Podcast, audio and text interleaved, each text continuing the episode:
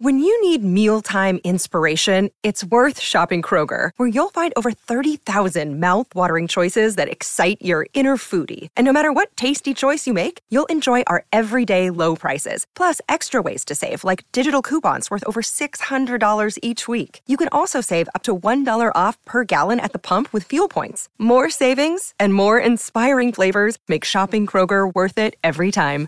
Kroger, fresh for everyone. Fuel restrictions apply. Another day is here, and you're ready for it. What to wear? Check. Breakfast, lunch, and dinner? Check. Planning for what's next and how to save for it? That's where Bank of America can help. For your financial to-dos, Bank of America has experts ready to help get you closer to your goals. Get started at one of our local financial centers or 24-7 in our mobile banking app. Find a location near you at bankofamerica.com slash talk to us. What would you like the power to do? Mobile banking requires downloading the app and is only available for select devices. Message and data rates may apply. Bank of America and a member FDIC. So I work in retail. Um, I've had this job for about four years as just like a, we call it a checkout chick uh, in a grocery store. A checkout um, chick? Is that what you said? Y- yeah, that's the uh, colloquialism here. Oliver, is this a, is this a Britishism? I think this is one of the many uniquely cre- uh, Australian ways of. it sounds like it. Yeah. Talking about the world. Yeah. Welcome to How To. I'm Amanda Ripley. It's safe to say most of us struggle to find time for everything we want and need to do, right? Whether you're a checkout clerk, a skater, a teacher, a parent, it's the same problem. This week's listener has big dreams and not enough hours in the day. My name is Joey. I'm 25 years old. I'm an aspiring creative. Uh, I live in Australia. I aspire to be a writer, skater, musician, performer. It's an impressive list. And as you can probably guess, Joey's having some difficulty making time for all of these interests. There's so many things that I want to practice and, uh, you know, have like a weekly schedule of like, oh, today is this thing, I can do this but I've always been someone who's struggled intensely with structure and expectations. And I'm finding that now that I'm having all these ambitions, need structures and repetition. Mm-hmm. Yes, you and everyone else. So, which is why we're so glad that you reached out to us. um, but what's funny is you say you're an aspiring creative, but it sounds like you're already a creative creative. Yeah, I acted the other day for the first time, which was amazing. My first uh, theatre production ever. Uh, it was A Midsummer Night's Dream. It was terrifying but great. Well, congratulations on your first big show. What did you? What role did you play? I played uh, Demetrius, the lover, and uh, Francis Flute, who plays Thisbe as well.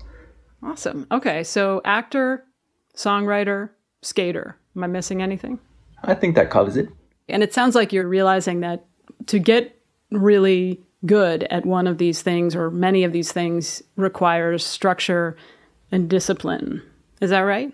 Yeah, totally. I'll get into these bursts of inspiration and then I'll really like sort of hyper focus on one of them and then tire myself out and be like, okay, I'm done with that. In a week or so time, I'm going to move on to the next thing. And it's like, mm-hmm. well, I'd like to see progress in uh, a few of these things, maybe one, specifically mm-hmm. would be great. But what do you think is your worst fear? I think maybe like living without purpose is sort of uh, mm. a theme that is ringing in my head right now. Hmm. Just kind of aimlessly drifting from one pursuit to the next. Is that what you mean? Yeah, yeah, I think so. And it's like sort of living in this way where I'm paying the rent with. Uh, this retail job that isn't necessarily uh, fulfilling me in a way that I think that the creative work I do does. I have been reading this book, uh, Atomic Habits, that's hopefully been trying to help out with that stuff and like build habits and everything. But I feel like that's sort of gone to the to do list as well. So you're trying to read the Atomic Habits book, and now that's also on your to do list. Is that what you mean? Yeah, pretty much. It's like yeah. I, I've, I'm reading all these tips, and I'm like, okay, well, maybe I shouldn't read this until I'm ready to actually like engage with the advice it's giving me. Uh-huh. And then it's like, okay, well, when that when's that time going to be? So Joey has found quite a few things that give him a sense of purpose, which is awesome. But he's haunted by the fear that he'll use up all of his time and energy just paying the rent and never make progress on what matters most. This might be the central lament of our time. The other day, I came across a curated list of the top time management books of all time, including ones you've heard of, like The Four Hour Work Week by Timothy Ferriss or Deep Work by Cal Newport, plus 98 other time management books. 98. It makes you wonder is it possible we're asking the wrong question altogether? To break out of the usual time management traps, we're going to turn to a journalist and author who has developed a radically different and slightly sobering way of thinking about time. I think it's kind of amazing and great to be having any of these thoughts at all at age 25. this is Oliver Burkeman. He was once a lot like Joey, full of ambition, reading every new time management book that came out, frustrated that he wasn't sticking with their tactics. Eventually, he had an epiphany that changed everything as he chronicled in his book 4,000 Weeks Time Management for Mortals. Now, like a lot of our listeners, he's got a young child at home and more demands on his time than ever before. But here's the thing he's not nearly as stressed out about it. When we come back, Oliver will help Joey and all of us find some peace of mind when it comes to how we use our precious time, no matter what stage of life you're at. Don't go anywhere.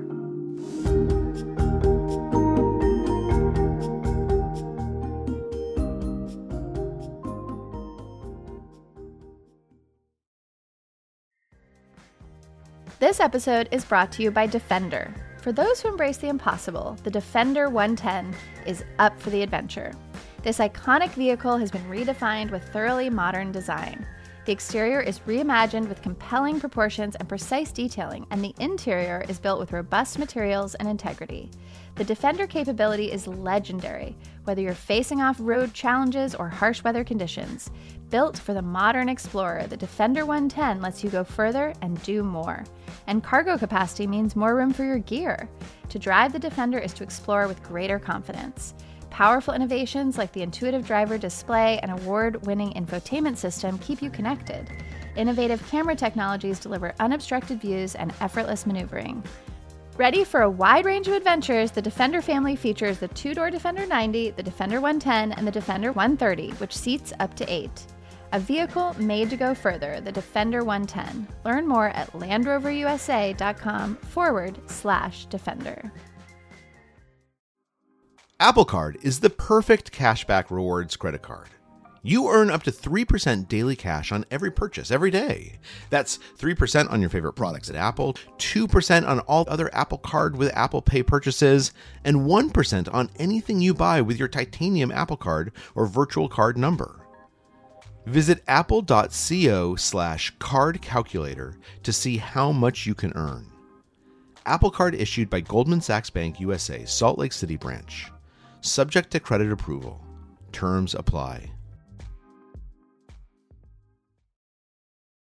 Back in 2014, the writer Oliver Burkeman was living in Brooklyn and just doing way too many things, including, ironically, writing a weekly column on productivity for The Guardian one day he found himself sitting on a park bench, wondering how he could possibly get everything done. I was, uh, it was a winter morning. I was in the middle of a week that was uh, even more crazily packed with deadlines and stuff I was supposed to do by the end of the week than usual. I was feeling anxious as I usually did about these things. And so I was trying to figure out like how could I cleverly organize my time and how could I summon reserves of self discipline in order to like make it through this crazy amount of stuff that I felt I had to do that I that must be done by the end of the week. Pretty normal position, I'm sure, for many many people. Mm. And just something about the extreme level of it for me, or or the fact that I'd been going through this for years at this point, caused me to just sort of suddenly have this realization of like, oh, it's impossible. This thing that I thought was really, really hard was actually just impossible. It can't be done. I can't hmm. do all these things that I think need to be done by the end of the week. And in that moment, I could like feel a, a burden being hmm. being lifted. It wasn't. It's not on any of us to do what is literally impossible. That just makes no sense. It's not even about showing yourself self compassion and being nice to yourself. It's just it's just um, logic, right? It's like you can't do what you can't do. For Oliver, this obsession with time management started when he was around the same age that Joey is now. I, at 25, was sort of super anxious and really kind of an overachiever. You know, I was had all the grades at high school and at university, and I was doing stuff that was impressive for being 25, but I was like not uh, happy about it. And my approach to time, I see now, was one of very much trying to kind of finally get into some position of feeling in control, trying to sort of come up with really strict plans that were going to enable me to meet all the demands that were placed on me and fulfill the ambitions that I had and, you know, make it all work. And then, you know, these plans that were implicitly the way I was going to organize my life from this day forth would last for like maybe a day, maybe, maybe maybe three days if I was lucky, and then I would just get really resentful of the person who was forcing me to organize my time this way, even though that person was me, right? Mm. So there's that sort of that kind of sense that I need to organize my time in this very strict way, otherwise something terrible is going to happen or I'm going to disappoint people or someone's going to be mad at me. But on the other hand, a total refusal to follow these instructions because like there's what about freedom and I'm trying yeah. to do creative things and, and creativity isn't on tap.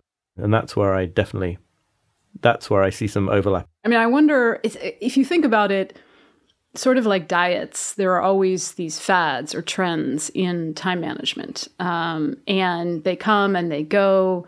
And like you said, they might last for a day. Uh, can you tell us, Oliver, can you sort of tick through some of the ones that you have tried over the years before you sort of came to where where you are now? Sure. Yeah. You know, there are all the kind of approaches derived from Stephen Covey, where you figure out the different roles in your life and you set annual, quarterly, monthly goals for those roles. There are things like the Pomodoro technique, still very popular today, you know, where you um, divide your work into 25 minute sections with five minute breaks. Mm-hmm, with the kitchen uh, timer, right? Right, absolutely. Time boxing in general, where you you literally sort of mark down on your calendar that between 9 and 11.30 on thursday morning you're going to do this task. Getting Things Done, which is book that uh, David Allen wrote in about year 2000 uh, was a very big influence on me and i certainly have not repudiated many of the lessons of that. I think he was onto a lot of very important things there even if his exact system didn't quite work for me. So there's a list of them okay and you did inbox zero as well right inbox zero absolutely the That's the which has a of uh, time right management. and a multitude of interpretations of that right and I just want to say, I mean, a lot of these techniques, not all of them, but a lot of them are completely fine. Like they're totally great ways of structuring your time. I think the real problem is that so many people, and me when I was younger, come at them as if they are going to lead to our salvation somehow, right? Mm. As if they are this thing that is going to cause us finally to get ourselves into this position of being on top of everything, having our lives in working order. And I think it's really important to go through that process of like becoming disillusioned with that idea. Joey, do you think you have that delusion? Oh, absolutely. Okay. I'm, I'm with you there. You're not in denial about that.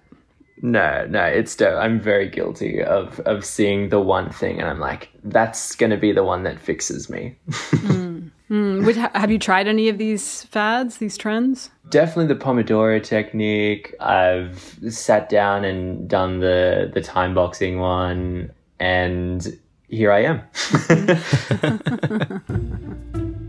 so here's our first rule: admit defeat. It may not be the inspirational speech you were hoping for, but there is a kind of freedom in just accepting the truth about beating the clock. It's not a battle you can win. Your opponent is undefeatable. So, what then? I think there is a really important kind of constructive and productive and meaningful kind of defeat, kind of surrender here that entails seeing that, you know, there will always be too much to do. But it's like, it, it's obviously easy to say this and harder to go through it, but it's this understanding that, like, A, you, you can't fix yourself. And then B, you never actually needed to fix yourself, right? Because the fixing is very often some version of wanting to solve the problem of being a human with limited time and imperfect talents and flaws right it's this it's this idea that we've got to be able to like solve the human condition somehow and actually there is nothing more liberating than seeing that that kind of situation is never going to be solved. And so you can kind of stop hmm. fighting that particular fight. It's relieving to hear it, but it's also, I think there's a fear element attached to because it's like when you've got those things in the back of your head that it's easier to to sort of embrace that truth when they're things that you don't really like. I, I, almost feel like a little kid, like, you know, scrambling for all these toys and being like, no, I, I want to keep them all. right, right, right. Yeah. So there's a certain kind of fear or sadness associated with accepting the idea that you're just simply not going to master acting, songwriting, and skating while working retail yeah, wow, I guess so. I mean, how did that feel when you hear that?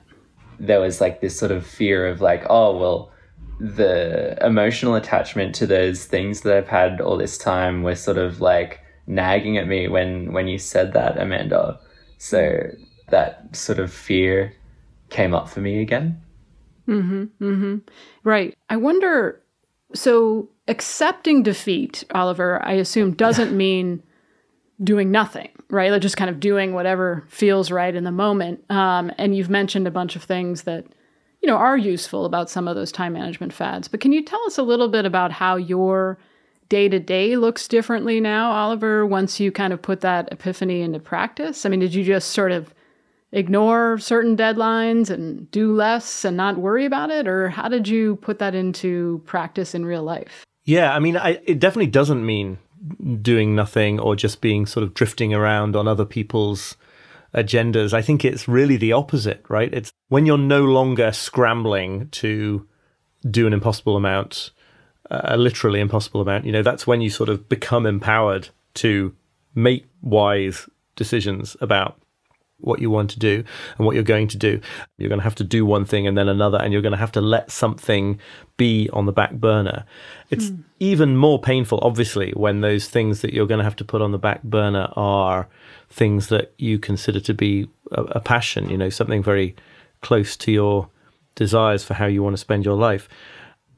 I guess on my best days, I'm kind of capable now of tolerating the discomfort that comes with making things wait. In other words, admitting defeat does not mean surrendering your priorities. It means being more honest with yourself about what they are, and then building up a tolerance for the pain that comes with neglecting other things. It sounds super zen, I realize, and very abstract. So we asked Oliver to explain how to actually put this into practice, like in real life.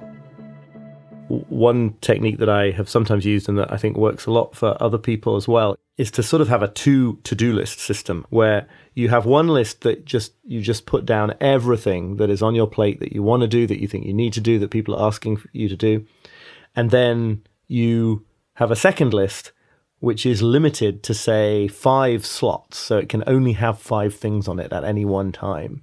And you take five things from that endless list and you put it on this short list. And the rule is that you can't put anything else onto that short list until you've freed up a mm. slot by by doing one of them.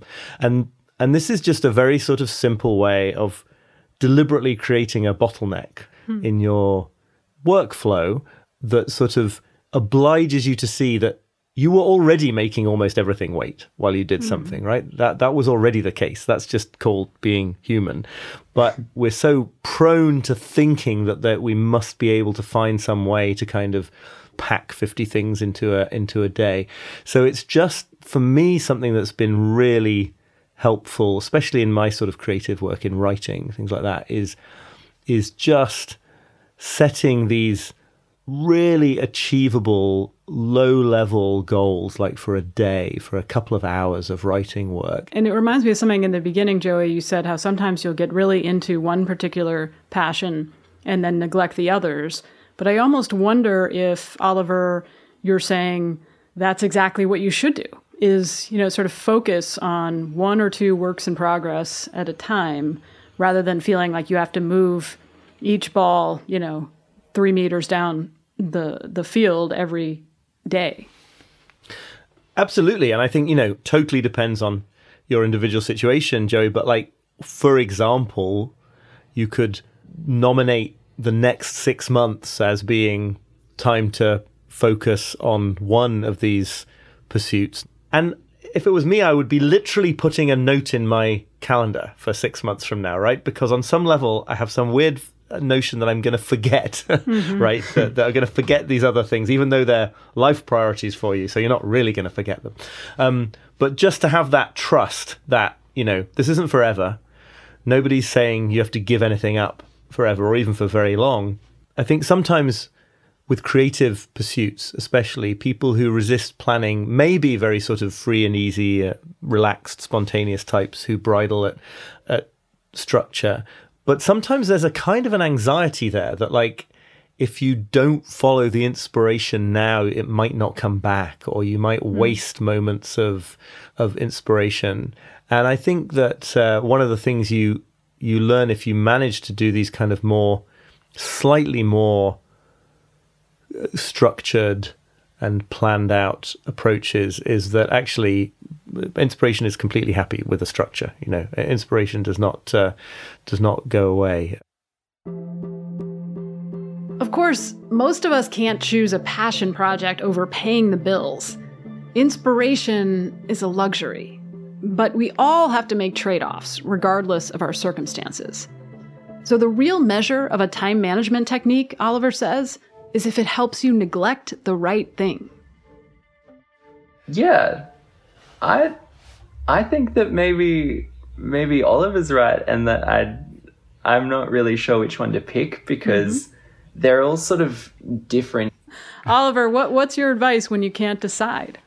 You know you can end up spending weeks and months mired in indecision because option a path a seems like a really important thing to do with your time and path b seems like a really important thing to do with your time as well. But if you think rationally about it if you can switch into a slightly more calculating mindset the very fact that these two things seem so meaningful ought to reduce the anguish. And when you find yourself in these situations, it's extraordinary how often just like it doesn't really matter as long as you do one of them. I, I think like the most powerful lesson of your book was this piece about the psychological torment that we put ourselves through, to use your words. There's a feeling bad because you didn't get to all the things you want to do. And then there's feeling bad because you feel like you're lazy or screw up. You're, you know, so there's like this shame sandwich that we start to build, right? So there's, uh, and sort of what you're talking about, I think, is is deconstructing, making it more of an open faced shame sandwich. So love that, it, love it. this this metaphor is on fire. so we can still feel bad that we didn't do all the things but less less kind of existentially bad right it's sort of like i mean to me the quintessential example of this is my email inbox So I have never approached inbox zero. That's just something I laugh at. That's never going to happen. But recently, and, and, and I've been encouraged by your book to do this, Oliver, I've just given up trying. Like, I mean, I do things. I star emails that are really important.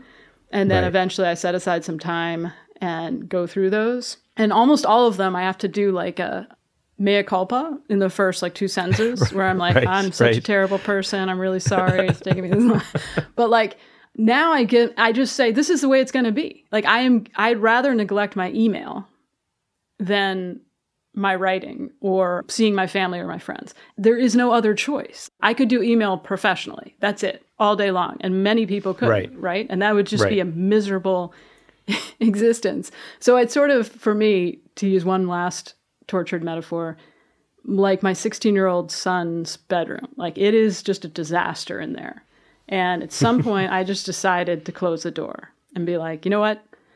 This is not a battle I'm going to fight. And that's how my inbox looks right now. It looks like an adolescent boy's bedroom. Yes, no, absolutely. Picking your battles is is fundamentally all of this is. We're going to take a quick break. When we come back, we're going to put down that shame sandwich and see if we can find a far more satisfying snack. Don't go anywhere.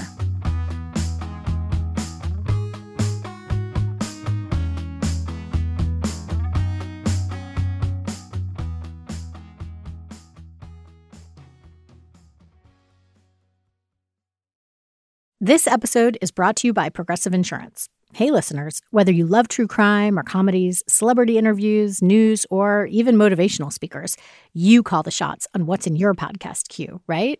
And guess what? Now you can call the shots on your auto insurance too. Enter the Name Your Price tool from Progressive. The Name Your Price tool puts you in charge of your auto insurance by working just the way it sounds. You tell Progressive how much you want to pay for car insurance. Then they'll show you a variety of coverages that fit within your budget, giving you options. Now, that's something you'll want to press play on. It's easy to start a quote, and you'll be able to choose the best option for you fast. It's just one of the many ways you can save with Progressive Insurance. Quote today at progressive.com to try the Name Your Price tool for yourself and join over 28 million drivers who trust Progressive. Progressive Casualty Insurance Company and Affiliates. Price and coverage match limited by state law. On Death, Sex, and Money, we feature interviews with you, our community of listeners, getting honest about uncomfortable things. I developed an illness where it isn't safe for me to drive. A friend once said to me, Sex is like air. You don't think about it until you're not getting enough. This is a similar sort of thing if you just replace sex with driving. Listen to Death, Sex, and Money wherever you get podcasts.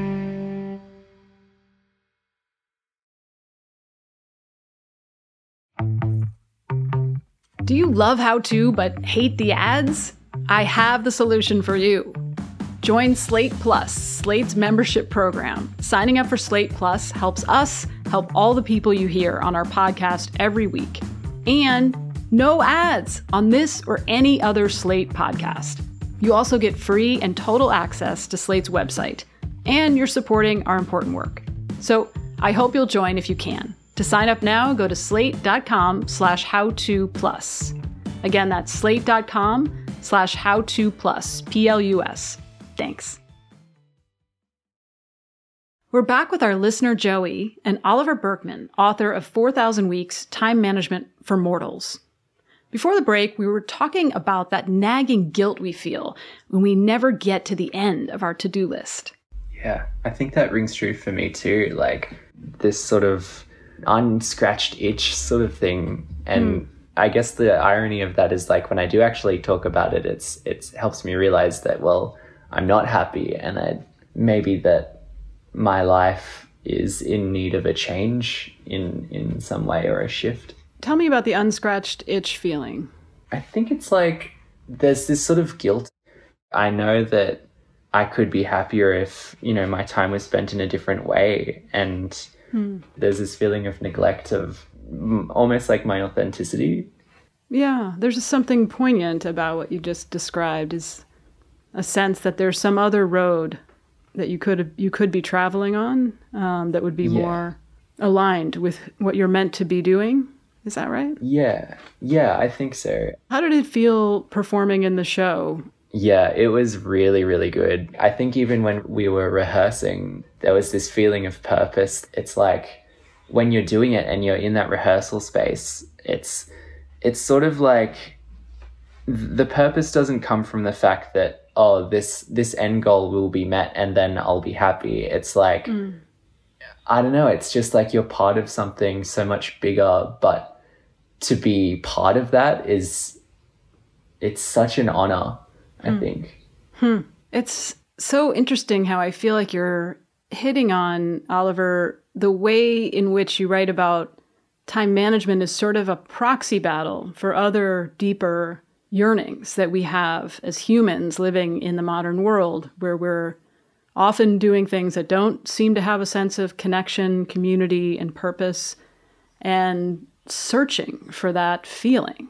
Yeah, I, I, think so. I think it's both that we are kind of systematically lured by various aspects of modern culture into not doing the things that matter most. Mm. And then it's that poignancy coming up in what both of you have been saying.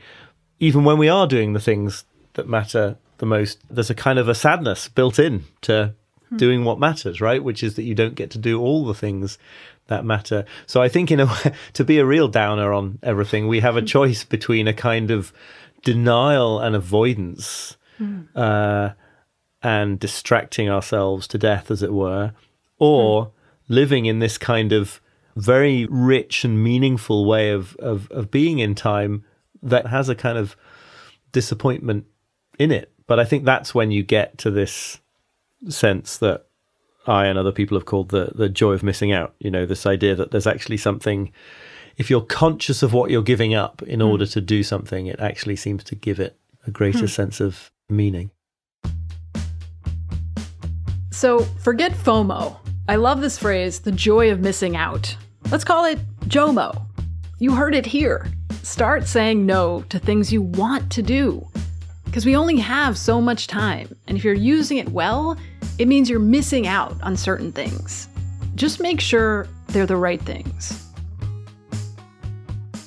You just got to find the diplomatic way of saying no to all the things you don't want to do. Right. But that's unlikely to be the case for most of us. It's going to be that we have to say no to things that we do want to do, and that would have been completely legitimate uses for our time, right? It's not right. that it's not that um, you're going to figure out that only some things matter and then do all of those. Yes. It's that you're going to figure out that only some things matter, realize you, you can't even do all of those, and, and and then and then do a handful. I mean, tell me if this is ridiculous, but I feel like we almost there's an analogy here with uh, dating. Like you can spend your whole life looking for your soulmate, the perfect person who's going to complete you and solve all your problems. And after that, you will be living, right? And right, it's almost right. like we fall into the same trap, right, with efficiency. Yeah, no, absolutely. And I think those are not the only two examples. I think there is this kind of basic idea that the moment of truth is going to be later. Uh huh. Yeah, these are big existential questions that get much more urgent the older you get. I wonder, you know, speaking of how much time we all have, Oliver, could you explain the title of your book? Oh, yeah. 4,000 weeks, very, very, very roughly, is the average lifespan in the developed industrialized world. We don't actually know how much time any one person is going to get. Um, but it almost doesn't make sense to talk about the idea of us having time at all. It's a very strange way of thinking when you stop to really ponder it. This idea that you're given a certain amount of time on the planet. You're not. We're each given just like this moment and the next moment and the next moment. And so, one of the ways that I think this is really kind of liberating and relaxing and empowering is that it sort of means that by definition, you only ever have to figure out what to do, like with the next moment. Uh, you you even if you're the kind of person who's given to long range plans, that's still going to be something that you do with your next moment. And I've always found something very um, very wonderful about that fact, right? The fact that uh, actually it's not on me to try to figure out how to spend my life meaningfully or make a difference to the lives of other people. It's on me to figure out how to spend the next moment and make a difference in the next moment to the lives of other people. And that really, that really cuts it, brings it down to size and makes it something that one can contemplate doing, I think. Yeah, you have this lovely section of the book where you talk about our cosmic insignificance, um, which I think is very reassuring. You know, Joey, I'm guessing that some of this was maybe more abstract. And I wonder, hearing all of this, what do you think will stick with you? I think that this conversation is sort of like, it's really a lot deeper than I think I realized. And we're all sort of talking about this thing of meaning. And I think that that it's actually sort of reversing that 4,000 weeks mindset of like, instead of thinking, oh, I only have this much time left, or doing things that you think you should be doing, it's like life means a lot. And, and just to focus on what actually you want to do next, I think is really powerful and like what makes you feel alive. Which of your activities make you feel most alive right now? You know, I think the acting thing was really powerful. Yeah. Yeah, you could in your voice you seemed full of life when you talked about that. Yeah, yeah. Hmm, that's awesome. I wonder, do you have any last questions to ask Oliver? Aside from all this lovely talk about meaning and significance, uh, if you could like give any uh, like one sort of specific uh, you know to-do list or technique for someone who hates them, what what do you think that would be?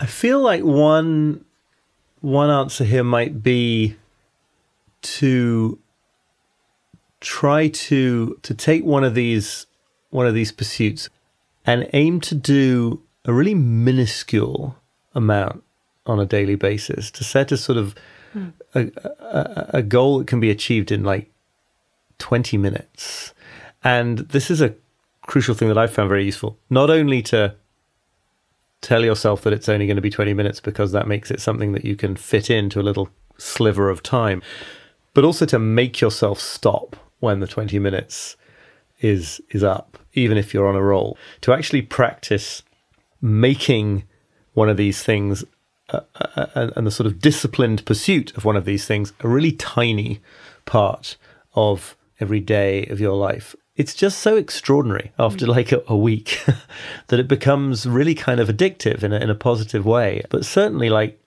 it enables you and as someone who's also working in a, in a sort of separate job to see that like half an hour is is usable time for these sorts of things and and it can just be extraordinary what you can produce Right, you don't resent it as much, right? If you if it's a if it's a minuscule amount of time. You don't resent the structure, it doesn't feel like a sacrifice from something else right, and right. yet, you know, if you wrote 200 words every single day of the year, you would have uh that's that's a book.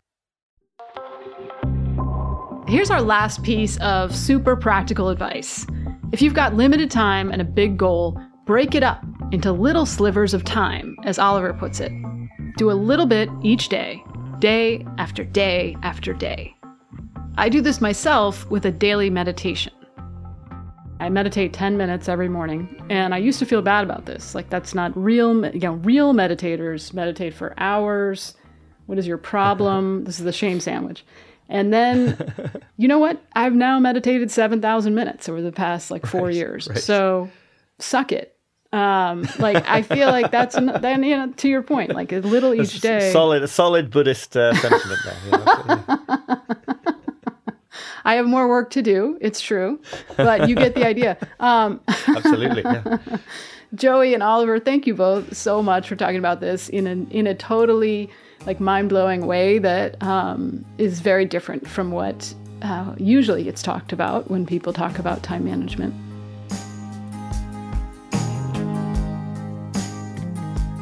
Thank you to Joey for spending some of his precious time with us, very early in the morning, in Australia time, I should add, and to Oliver Burkeman for all of his wisdom and for talking to us very late at night in England. Make sure to check out his book, 4,000 Weeks. What about the rest of you? Do you have an existential dilemma that's causing some real life problems? Send us a note at howto at slate.com or leave us a voicemail 646 495 4001. We'd love to have you on the show. And if you like what you heard today, give us a rating and a review and tell a friend. Surely you have a friend who's constantly trying new time management fads. We all know someone like this.